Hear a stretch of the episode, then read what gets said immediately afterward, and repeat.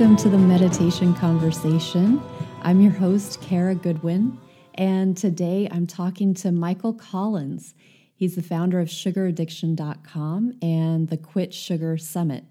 He's the author of the best selling book, The Last Resort Sugar Detox Guide, and is the past chairman of the board and current board member of Addiction Institute. He's been completely sugar free for over 30 years and has worked closely with others to assist them as they overcome their sugar addictions. So, welcome, Michael. Thank you. Thank you for having me. I appreciate it. It's an honor.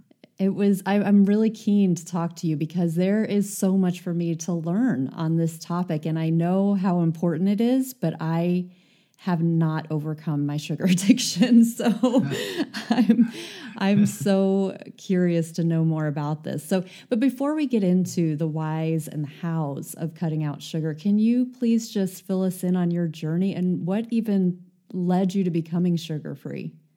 So I uh I think I grew up as a regular kid. I, I, I mean, I think we all thought that really, and you know, the, the I mean, it's like, uh, you know, we're, I, in looking back, I mean, I kind of have dissected the story a lot, quite a bit, and uh, it starts out, uh, strangely enough, with my mother. My mother, uh, uh, sad story. Her mom died when my grandma died when she was just eight years old, oh. and as they, you know, had to move in with her, uh, the with her aunt and you know the family kind of came together around her and they owned the country store across the way. So they anytime that she walked over across the street at 8 9 10 11 years old my grandfather made an arrangement that he could she could just get the candy any kind she wanted just give it to her. Don't even ask her for any money just you know give her what she wants and let her send her on her way. So honestly genuinely my mom kind of grew up uh, and passed on to us this idea that sugar was love and mm-hmm. that sugar was part of the fabric of childhood of something that you would give to a you know to make them happy and that kind of thing. And and so we had sugar everywhere all the time. She had a stash. We knew where it was. You know i mean? I mean the, I maybe i don't know if you can relate to this but i've heard a lot of people can is that we had literally unfettered access to the sugar bowl. We could put as much sugar on our cornflakes or Cheerios as we wanted. And we ended up with literally a quarter or a half inch of sugar that we scraped up with the milk at the end. Mm. And we would just literally eat it with the spoon with the milk. It was crazy. We made Kool Aid with three times the recipe. Yeah. There's a cool. There's a cool video on. Uh, this is an important part of the turning point in, in, of the story. Really, is that there's a great video on YouTube of Eric Clapton talking to 60 Minutes and in it, Ed Bradley is 60 Minutes. Now they're sitting in his six, seven million dollar Antigua treatment center, uh, drug and alcohol treatment center. And Ed says, So, Eric, this uh, uh, addiction thing, it started with heroin, right? And uh, Eric Clapton says, No, Ed, it started with sugar. Really? He said it, yeah, he said at five or six years old, I ate bread and butter and sugar sandwiches, and we ate those. Mm-hmm. And, and he said, too. I eat right? And I mm-hmm. ate them just just to change my state. Now, both him and I agree that um, we didn't know we were doing that. That wasn't like conscious. Oh, I'm going to feel better because I ate this. And We just kind of did, and that's what children, when they're chasing the the sweets, do. Well, fast forward. I mean, we went through an entire childhood of um, uh, you know, candy, sweets, anything. You, you just can't even imagine the, the cover up of our family with sugar and sweets. My father was into it as well. So about 14 or 15, I ran into beer, right? And, and I knew that changed my state. I knew that changed how I felt. I was kind of shy. I could talk to girls, and we called it liquid courage. And so I would drink behind the high school and, and go to the dances and what have you. And so anyway, fast forward again till about 28. That party lasted till I was 28 and I got sober. And It's completely another podcast, but it's relative in that when I got sober, I went right back to sugar. And I didn't eat that much sugar during my partying days, but the bottom line was all the people that I hung out with in the recovery movement and the recovery rooms and the groups that I hung with, those folks were, they had literally done the same. Uh, they had substituted sugar for their alcohol or drugs. I mean, it's even recommended in some places uh, really? that, that that you yeah that you that you eat a little extra sweet when you're trying to come off or whatever. I mean, it's in movies, it's in the big books of Alcoholics Anonymous. It, it is a common construct, and it's a crazy one because people go crazy on sugar and and caffeine and nicotine, and they and they literally they get diabetes diagnosis. You've heard of the freshman 15, right? You go to college. Yeah. Well, this is like the freshman 50. People gain weight fast. I mean, really, really fast. They gain weight, and so I, you know, I was trying to be healthy. I mean, I really, I was trying to get healthy. So I, I read a book in that time period called Sugar Blues, and Sugar Blues was written by a guy named William Duffy and Duffy um, was at a party one time, and he uh, he heard a voice from behind him. Said he was putting two lumps of uh, sugar in his coffee, and he hears, "I wouldn't have that stuff in my house, let alone my body." And, and he knew the voice, and he turns around. It's Gloria Swanson, the famous movie star, right? So they end up getting married. This is Duffy's third marriage, and uh, they promoted that book pretty heavily in the late 70s and early 80s. I read it in the early 80s and it just caught me. I mean, it made sense to me, you know. And I love the history lesson, the uh, picking up the uh, the slaves in the west of Africa and then going to um, the the Americas and the Caribbean and picking up the sugar and coming back and growing an empire that literally took over the world. I mean, mm. the whole world on the backs of slavery and the price of sugar that they collected. So it was I, don't know how it just kind of God something tapped on my head and said this is something I should do. And so at the time I was I was married to a woman and somehow I talked her into having my children with no sugar, no flour, no caffeine while she was pregnant or in the womb. And in the womb until they were six years old, they never had sugar. And so wow, was a, that's impressive. Yeah, that was an experiment that I believe was successful. We can talk about that if you want. Um, I just believe the brain developed better, right? Mm-hmm.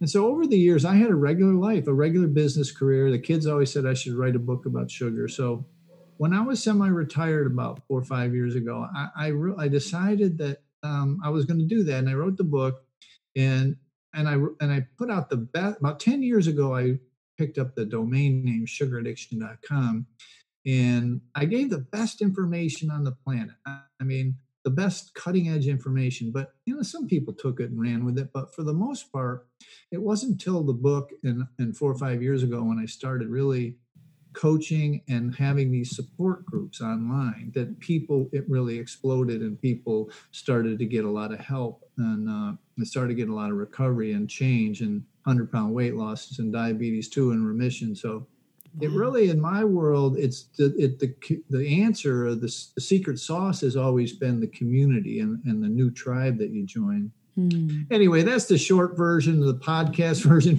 yeah. it brings it brings up more questions than it answers but that's how i got here and yeah that's amazing i um well and and so you you have a lot of knowledge about sugar which i would love to explore because i personally have had many lifestyle changes over the years, you know, related to what I consume. Um, most notably, I gave up meat in the early 2000s, and um, and then just about two and a half years ago, I gave up alcohol as well. And um, mm. when I hear of people, even having gone through both of those transitions, which were I would say, I mean, it's interesting you talk about the the community aspect. I think for me personally, um, with both of those, the social piece was the the biggest hurdle to overcome. You know, oh, if I let go of meat, is it going to be awkward for people to have me over for dinner because I'm fussy? You know, and the same with alcohol. Like nobody's who's mm-hmm. going to want to go out with me if I'm, you know, not drinking. Um, but when I hear of people giving up sugar, I just feel like, oh man, that's such a great thing to do, and I admire it but I also feel so intimidated. Um, I mm. associate with sugar with one with treating myself, and two with it being everywhere. um, yeah. But I really recognize that I get into these cycles where I overdo it. You know, it's more than a treat. It's just like what am I go to and I'm thoughtlessly consuming it. You know, I'm not even really enjoying it. I'm just having it for, you know, a thoughtless, you know, I'm just grabbing it. Um but I, I think people have an overarching idea that sugar is harmful, but perhaps there's specific about specifics around like the damaging nature of sugar that aren't as widely known. So I don't know if you want to share a bit about why people would even want to free themselves. Yeah, no, it's a great question, and I want to uh, con- affirm to you that you are not alone. Uh, this is a very common. I've probably done a hundred podcasts and probably 30 or 40 of them were addiction recovery podcasts. Mm. But this one was the best one, right? Yeah, this you know, we're 10 one, minutes yeah. in. It's Yeah, yeah, it's already the best one. Oh, thanks, Michael. but well, but they, you know, half both podcasts, including the people that have been sober 5 and 10 and 15 years, have said they, you know, they got me on because they wanted to talk about their own sugar, their own sugar issues. You know, they're like, uh, and they were very honest, just like you. It was great. but yeah, I mean, the question is simple in that, I mean, people hear about this. They've heard about it for a long time. They, you know, mm-hmm. they, um, they think or they you know thought maybe diabetes 2 is caused we know a all the physical maladies that could possibly be caused by sugar and you know now they're calling Alzheimer's diabetes three.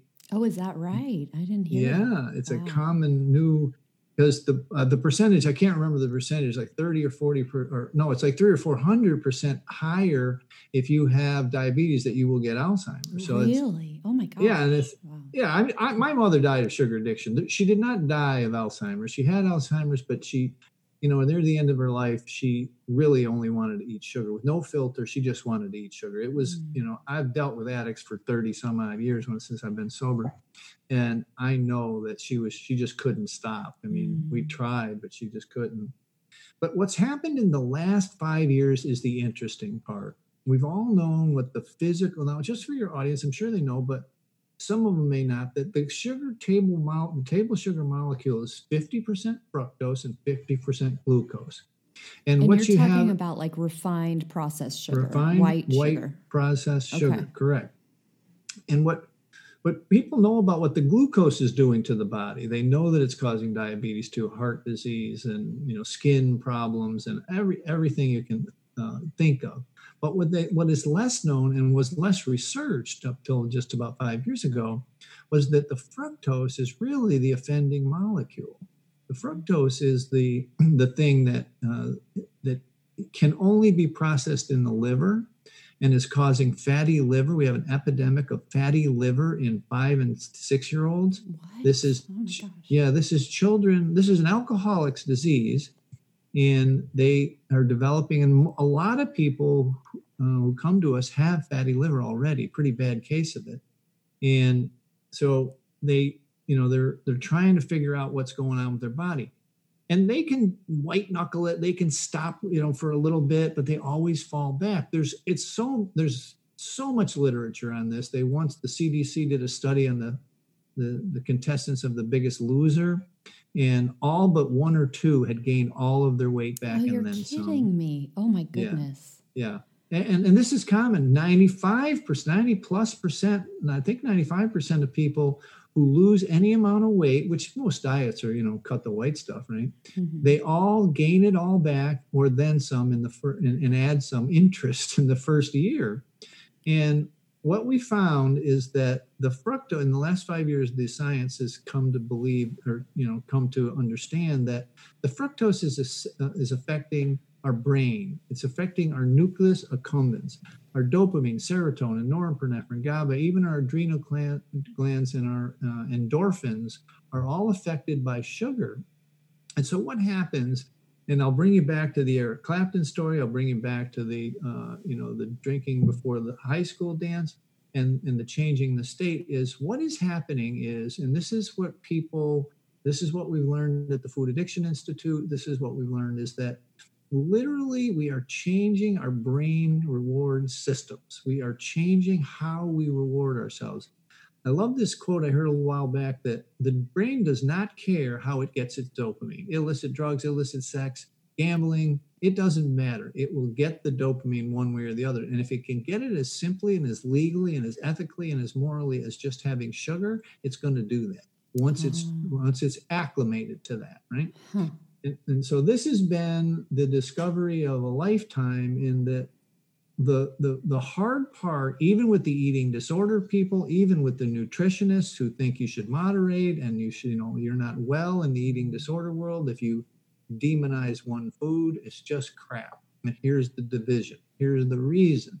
The reason is is sugar addiction is a substance use disorder.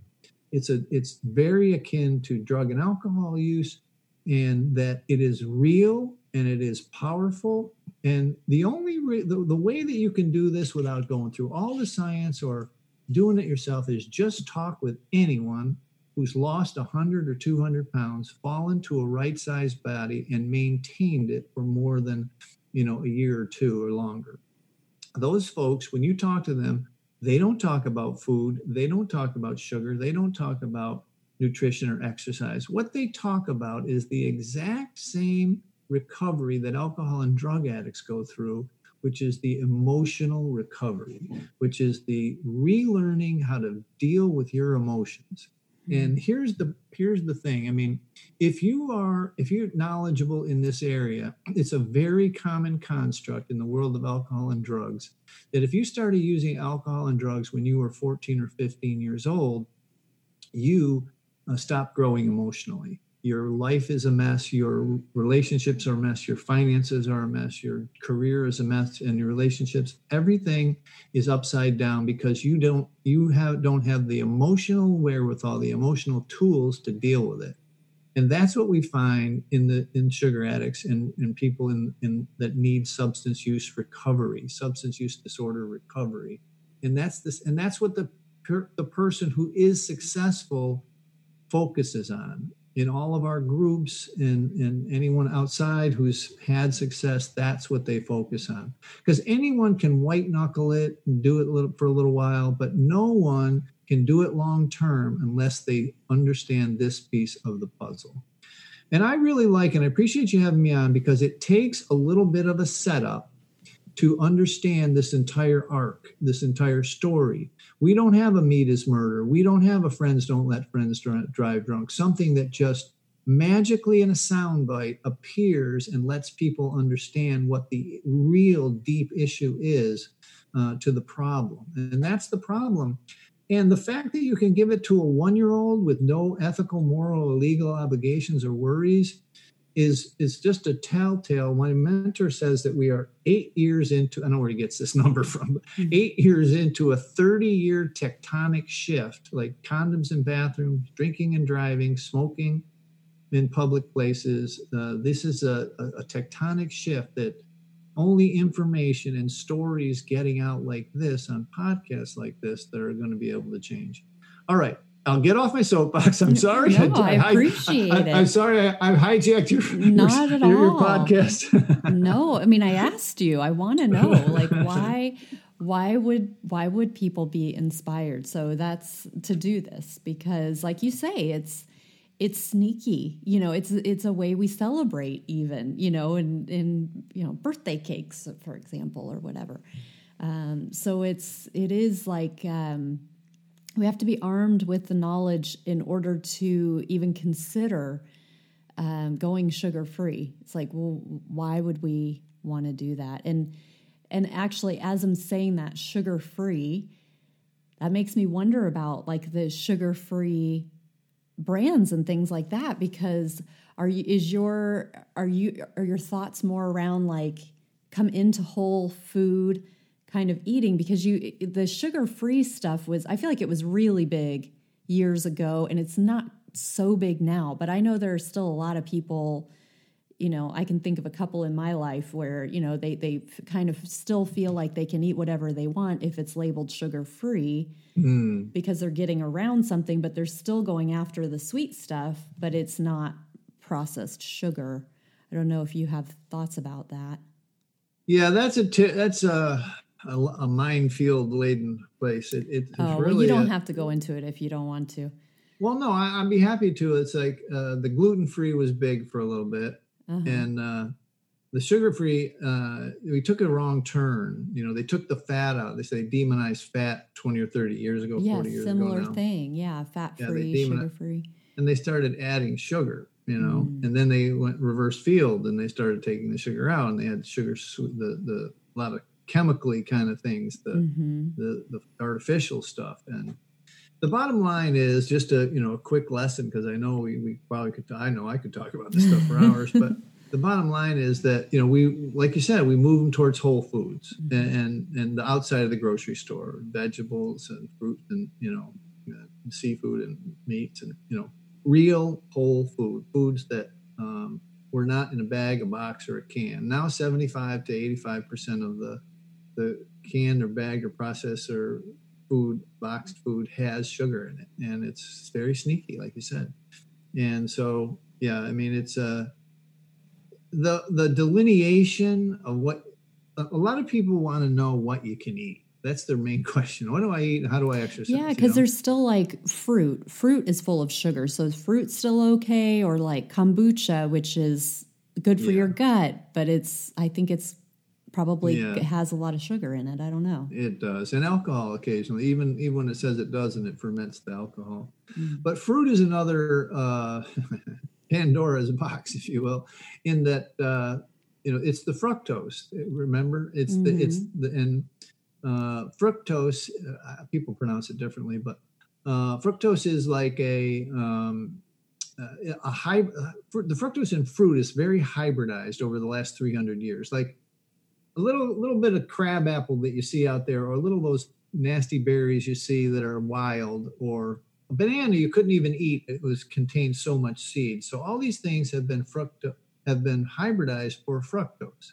I mean, let's look at a navel orange or a seedless grape. These things could not re- reproduce in nature; they have no seeds. They've been mm-hmm. created by man, and they've been created for uh, you know for the sweetness, for the fructose. And remember up to just shy of uh, you know five four five thousand years ago we ate very little uh, fructose. I mean once a year maybe when a tree was ripe and if you wanted to risk getting stung maybe a little bit of honey but that was it. All year all mm. year no fructose right? And so now here we are we what we have is a mismatched evolutionary body up against the processed food industry and the processed food world. And you know the stories are interesting. I mean, the, they came out of World War II. They were the K ration suppliers for the troops, and they didn't have a job when the war ended. So they created the processed food world and the processed food industry. And now there's very little in this generations, these last two generations, who understand that before that there was no obesity. Before that there was very little diabetes. Before this that you know that people ate whole food. And so it's an easy i always believe that you can't get out of this problem until you figure out how you got in it. And mm-hmm. i love the evolutionary stories like i told you the slavery story. And so the you know the answer to this is to study how we got here and to study how we can get out and how we you know what what turns we took in the wrong places both societally as a society and individually. So yeah, it's a uh, again, it's it's hard to it's even hard to get the whole story in in, in an hour or so, but it's really yeah. it's an interesting story that has some depth to it. Right. But if you if you were to just say like generally, I mean, is fruit kind of even though it does have fructose, you would because it is a whole food is it still sort of like can you still consider yourself sugar free if you're having things like fruit or in your opinion? So we've done thousands you know uh, in person and individually and bordering on tens of thousands of one-on-one sugar detoxes and starting people on the process and what we found is that in the early days, um, large amounts of fruit will lead you back to processed sugar. Okay. Because of the fructose. So, what we suggest is that for the first 90 days, you cut way back on the fruit. Uh, we, we think that a little bit of the berries, which are low glycemic and not really that much lower in fructose, but lower glycemic, and just a few berries for the sweetness as you transition. Mm-hmm. And then trying to at least 30 days without and then see what the effects are. Mm-hmm. And the reason is my job, I see, is to get you off the white processed stuff, to get you off the, the, the drugs, basically. Mm-hmm. Short, short answer to that, but the, to get you off the drugs. And once I get you off the drugs, then at 90 days, it's probably the best um, bellwether uh, kind of place where you're clean, your body is clean, don't have any drugs.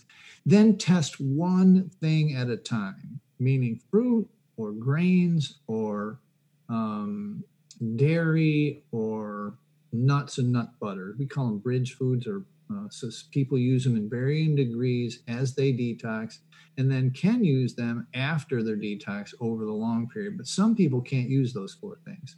They just can't. They're biochemically, they can't process them, and they get cravings, muscle memory, if you will, emotional memory, whatever it is, for the processed stuff, and it leads them back to the processed stuff. Um, so it's a, not that it's complex. You know, genius is only pattern recognition, and we've just been able to see it over and over and over and over again that people have the same reoccurring issues, and a lot of it revolves around the fruit. To be honest with you, and I and I I get a lot of pushback on that. I get a lot of hate email, mm. or or or, uh, but there's a great video on YouTube that kind of explains this. Gary Fettke, Dr. Gary Fettke, F E T T K E. It says, Is fruit good for you? And basically, about, I don't know, 40 years ago, 30, 40 years ago, used to be the green grocer. And now some marketing campaign made it fruits and vegetables, right? And somehow combined the two.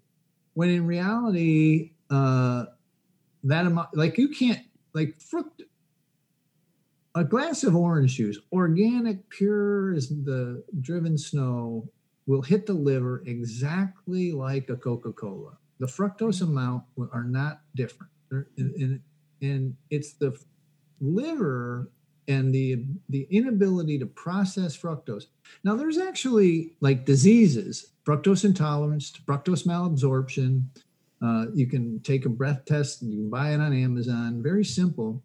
But this is not very well known but it's it's hard to diagnose. And you know i think di or uh, we call it? Ibs and a lot of gastro gastrointestinal gastrointestinal distress is caused by fructose. Undiagnosed um, ibs undiagnosed uh, fructose malabsorption.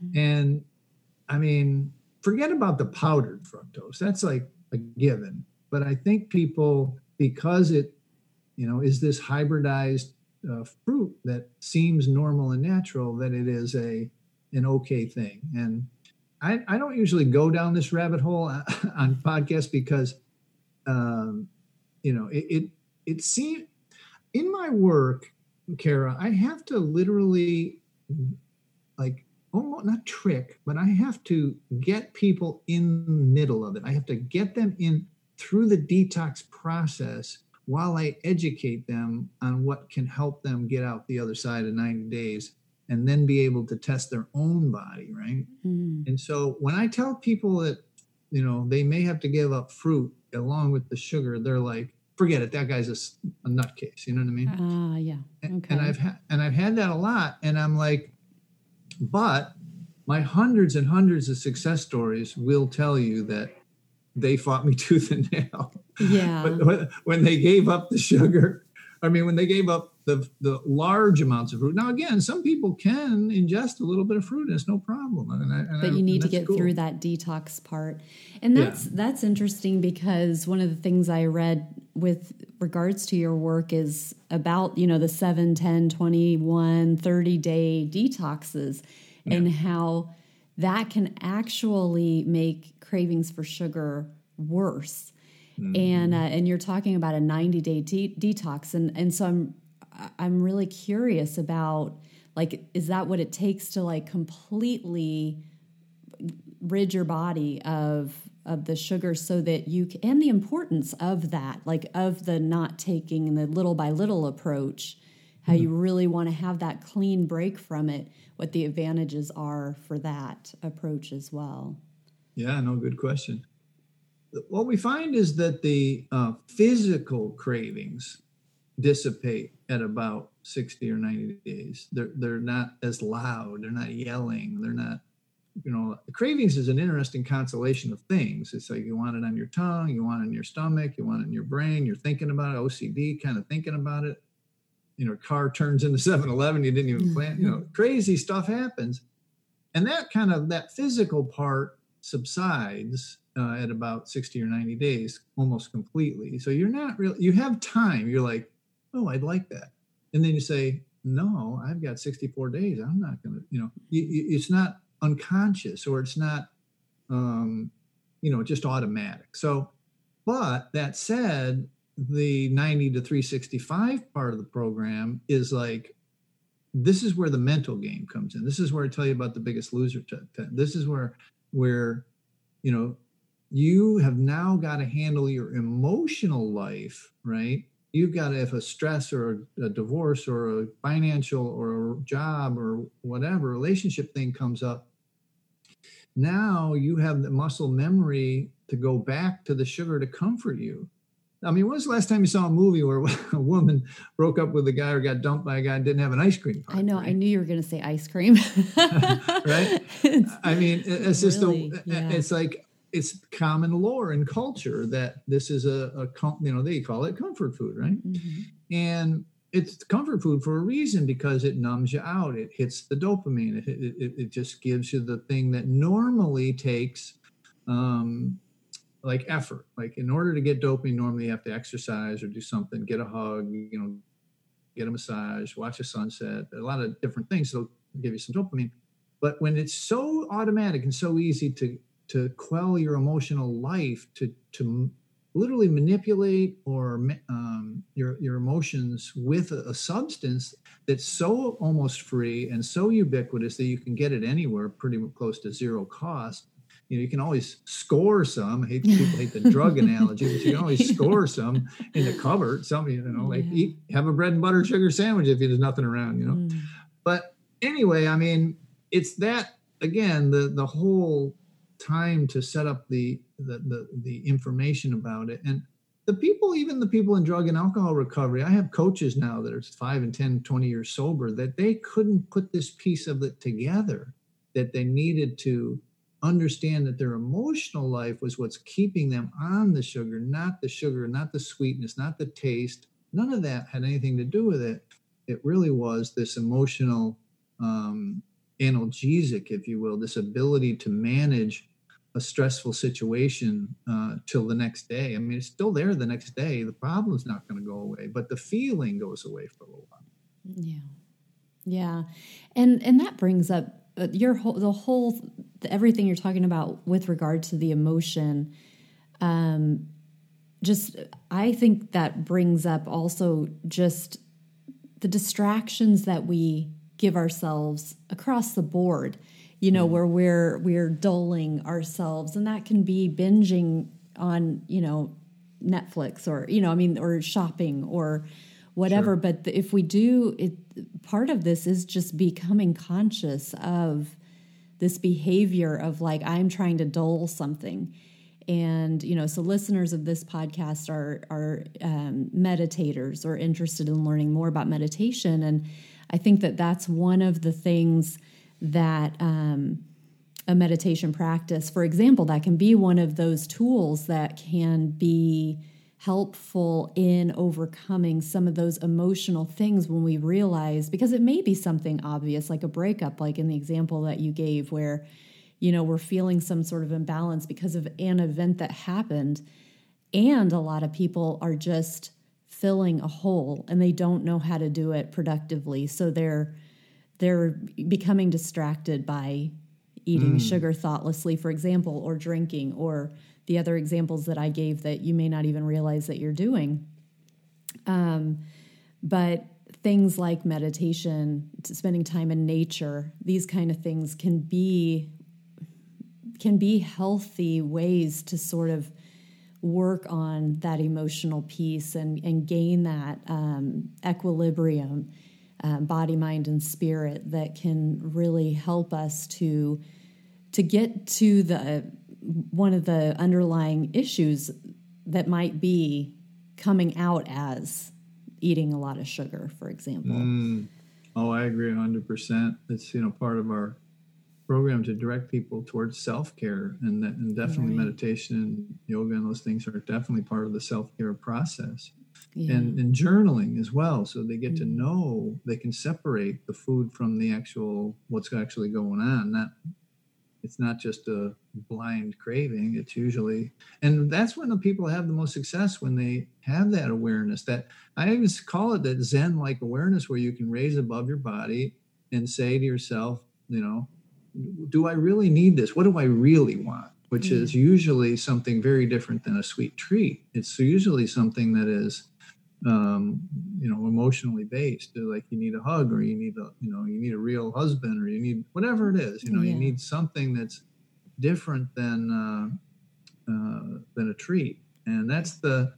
I don't even like to use the word treat anymore because I think that's where we got sidetracked a little bit over the last 300 years. It's been incorporated into everything, but yeah. Yeah, I, I, agree with you 100%. And, and any self care practice, and I call it practice, gratitude practice, prayer practice, meditation practice, you know, we don't try and uh, tell people about whatever their spiritual practices are or their self care practices because people have differing things. But right it's a uh, it is one of the core video four core videos. It's one of the core lessons is is this. And this one of the, another one is you mentioned it right at the beginning of the podcast never got to say anything about it is this social piece. Mm. you know it both are uh, completely outside of what you're eating completely outside of what you know the diet is which is what people always think they need. But it's the you know the you know my friends are going to think I'm weird, I'm too fussy, blah, blah, blah, that social piece. And I've had people literally, one woman told me a story with a woman, she'd been 66 days or something, and her friend's husband passed, and they went out to lunch a couple weeks later. And she just couldn't tell her. She couldn't bring the conversation up when she wanted to have a piece of pie.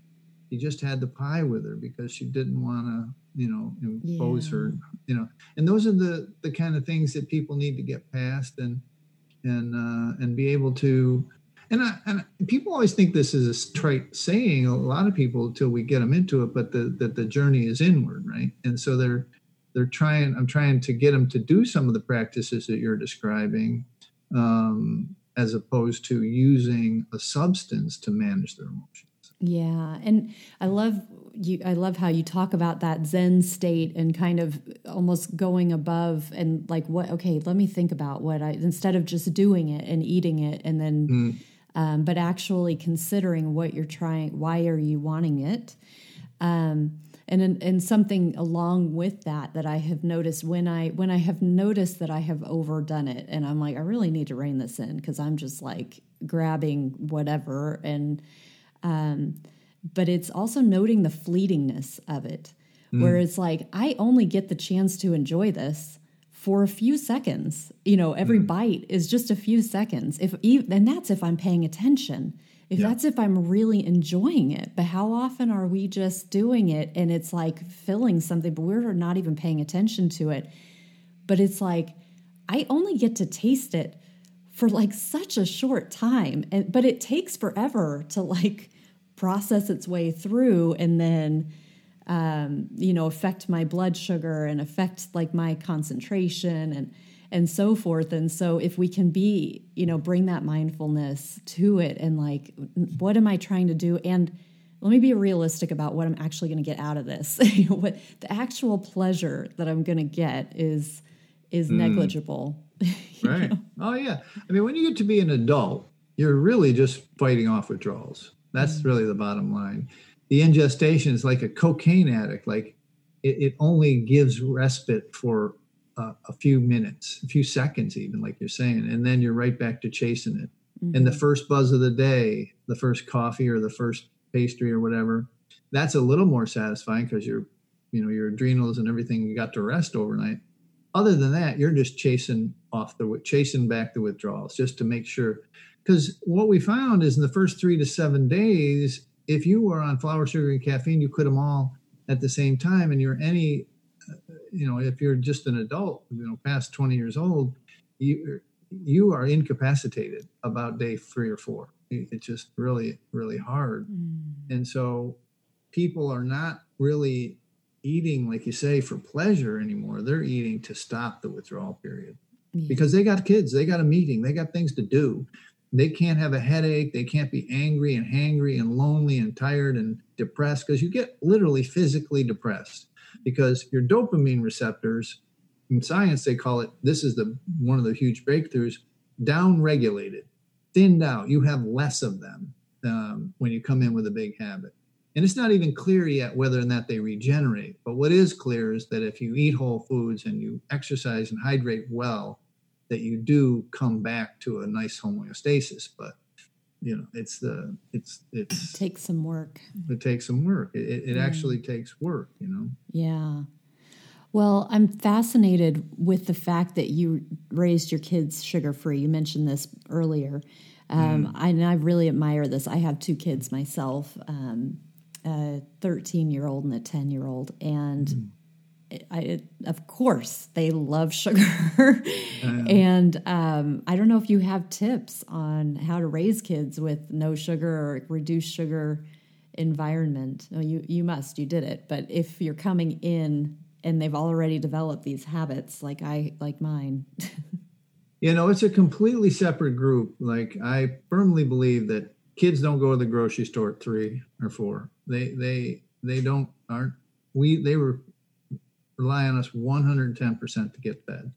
And so if they haven't started, that's the best way to do it. You know, the best um, and in the womb is even better, I think, because it will pass, pass the placental barrier and it will you know they they're already doing studies on the dopamine and all that kind of stuff though it's like some great new books have come out in the last couple of weeks literally weeks of this year and so you know it's it's it's happening in that regard but as far as when say past six or seven uh, it's another ball game and you just have to treat them like adults and the main thing is is the what the airlines say you got to put your own oxygen mask on first they, they they are smart you know, my we knew where my mother's stash was. We knew everything. You know, she wasn't getting over on any. You know, said no, you can't have any more candy.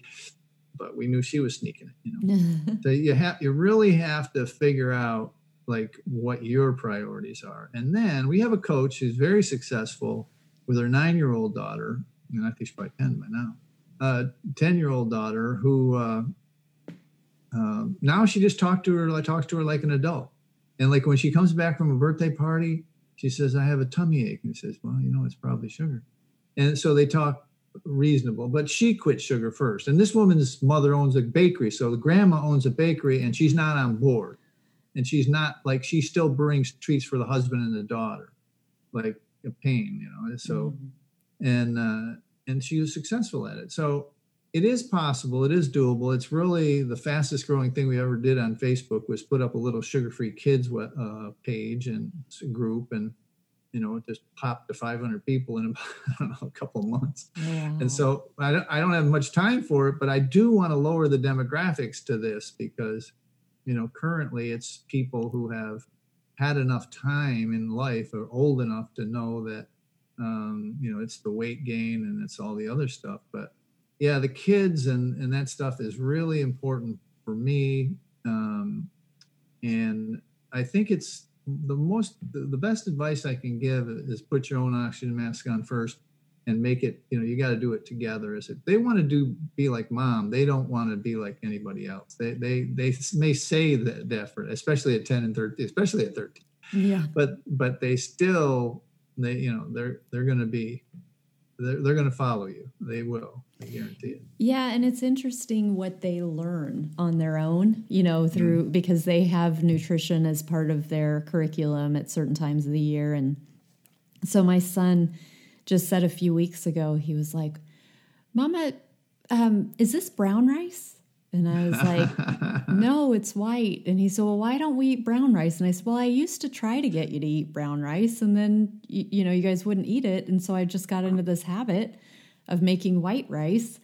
And, um, and, but it, it did trigger. I was like, oh, he's open. It, but of course, you know, like I haven't, I'm in such a habit that I didn't mm. even think about it. And I'm like, oh, I should try brown rice. And I did. And he, he ate it. And I said, oh, it's brown rice, you know, and he was like, tastes the same.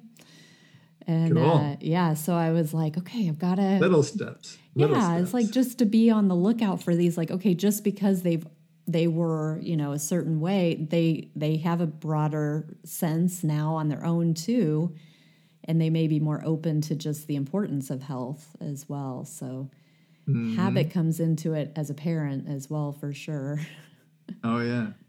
The kids are smart, you know, they're they're very smart. But I do want to, you know, get the next generation because kids are kids can be mean not intentionally, but when a child is overweight, it's really hard on them, very Yeah. hard. And when I was a kid, there was no literally no overweight kids. Maybe one or two in the high school, Mhm. big high school too. And so, but now it's really it's kind of rough, and and Yeah. it's it has to do with the parents' uh, feeding protocol, and they don't know.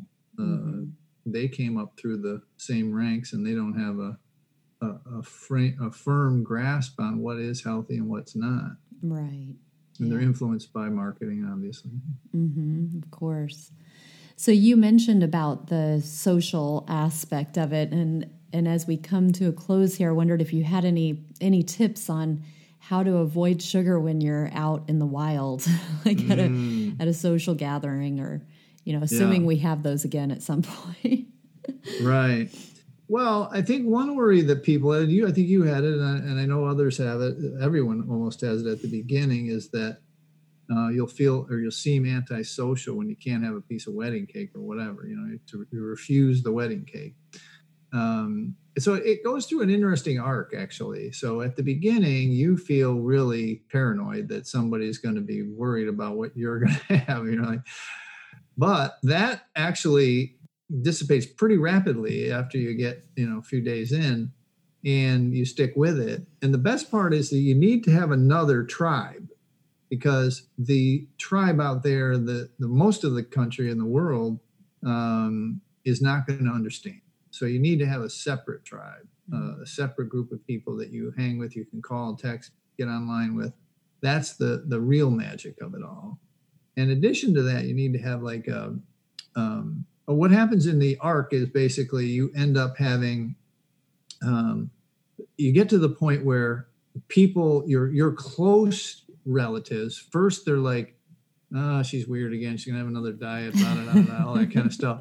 Then they they start bragging on you. They start oh no she doesn't have sugar. Like they start helping you and then on the other side they're bragging about you. Like she doesn't have sugar. You know they're, they're mm-hmm. like they're, then they become your fans because they're amazed that you stuck with it number one because you never stuck with anything before. Not you personally but yeah, people that are on diets they they have they come in with a little bit of a credibility issue because they've started something new diet wise you know for every year for 10 years. Yeah, and so when they do this one i tell them at the beginning don't tell anybody just talk to us about it for a while until you get some time under your belt. And for the last thing you want to do is don't start being a preacher about it until uh, maybe never but don't don't start like uh, trying to convince your family about it. And don't change your spouse right now or your kids right now. Just get yourself uh, you know off the stuff. Yeah, it's a it, it is an interesting it's a very important part of the puzzle too. Most people fall back because of that one. Swear to god Mhm. it's really Yeah. weird. Yeah, I believe it.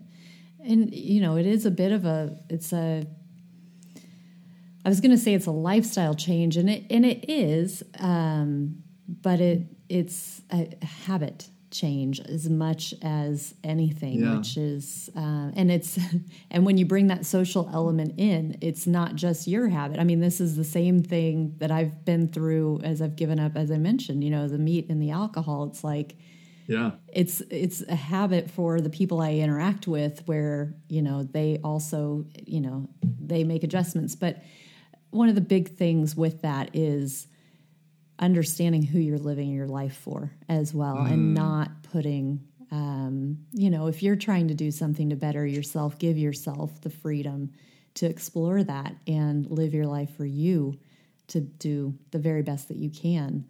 And um, and this would be a beautiful way to do that so are your husband and your kids still meat eaters My husband gave up meat about two and a half years ago, um, and my kids, uh, no, they eat meat. Yeah, Right. they still eat meat. Okay. My daughter went through a phase where she was telling her teachers at school that she didn't eat meat because she didn't like what they were serving. Mm. and uh, so Good they move. were, yeah, so they were like, uh, this was actually in Italy. They were like, if you want her to be vegetarian, you need a doctor's note. And I was like, she's not vegetarian.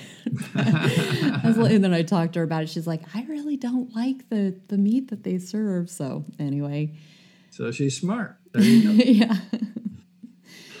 but well, thank you so much for coming on and just giving all of this really insightful information.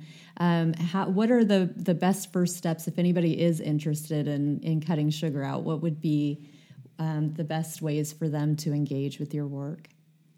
Yeah, the best thing is to go to sugaraddiction.com and there's a big picture of a yellow book that says The Last Resort Sugar Detox. We've taken it off, well, it's still on Amazon, but if you want a paperback, but you get a free copy of it at the website and, uh, you know, just download it, take a look, see what you think. If uh, this is something that you want to entertain, you know, we have, we'll send you a couple emails about it. We have a challenge. We have a 30 day challenge, which is really cool where people, um, you know they band together we have zoom meetings we got 10,000 people in a, in a in a facebook group you know it's pretty it's pretty big now and so folks are and we have a lot of you know from one day to five years kind of people in the group so it's it's it's it's a new tribe you, you got to think about it as one of the things i find and i'll let you go but that uh, i find the people that get success are pioneers they like with the social piece and other things they don't really care what others are are thinking of them. They they're willing to go against the grain to join another tribe. They probably the first one that went to college, and you know they might even be the best mechanic in their town or the best athlete or something. They're they've had success in other realms in their life, and so they are okay with like, okay, I've done my research. Um, you know, gained two pounds a year for the last ten years, and I need to change. And then they they get their information and they join another tribe and it works out for them so because right now we're still early adopters as they say in the tech world we're, we're you're going to be in the minority for a time but this is the right side of history this is not going unnoticed this is going to happen 20 years 100 years from now 50 years from now they're going to say you know they used to give sugar to kids right Mm, yeah. it's going to it's going to be an adult treat for sure Okay. Huh. yeah That's fascinating. Mm. Well, beautiful. Thank you for the work that you're doing, and uh, and thank you for being with me here today. It was so well nice thanks to for having you. me i enjoyed it that was great always nice to meet somebody out there kind of Yeah. open-minded if you will Yes. Well, likewise. Thank you. And thank you for listening. You've been listening to Michael Collins. If you're interested in escaping from the clutches of sugar, check out his website at sugaraddiction.com. And his book, which he mentioned, is on the website for free, is The Last Sugar Resort sorry, the last resort sugar detox guide. And um, feel free to share, pass this episode along. And if you're an Apple user, you can rate and review the podcast. That's really helpful. And I appreciate your support. And I look forward to the next meditation conversation.